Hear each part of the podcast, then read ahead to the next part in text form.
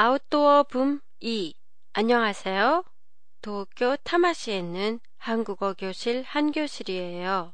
지난번에는 한국에서 가장 인기가 있는 아웃도어 활동인 등산에 대해 알아봤는데요. 오늘은 아웃도어 붐 2로 캠핑과 자전거에 대해 살펴보겠습니다.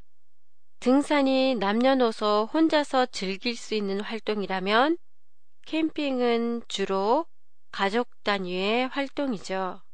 특히 사회적으로나 경제적으로도 안정이 되는 40대의 아빠가 있는 집, 그리고 초등학생이 있는 집에서 캠핑을 많이 해요. 생활이 안정된 만큼 가족들과의 시간을 많이 가질 수 있고 자녀들에게는 자연생활 체험 교육에 도움이 되기 때문에 캠핑을 시작한 사람들이 많아요.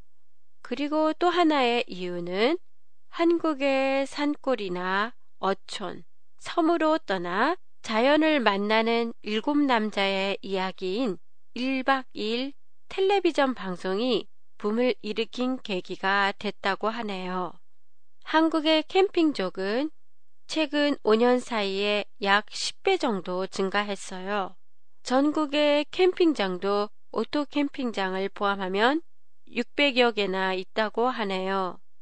캠핑장에 따라서는 텐트에서 수저 세트까지 캠핑 용품 일체를 대여해 주는 것도 있다고 해요. 다음은 자전거인데요. 이전에도 한국의 자전거에 대해서 보내드린 적이 있어요. 한국에서 자전거는 일상생활에 매일 사용하는 게 아니라 레저용으로만 사용되는 것이 거의 대부분이었어요.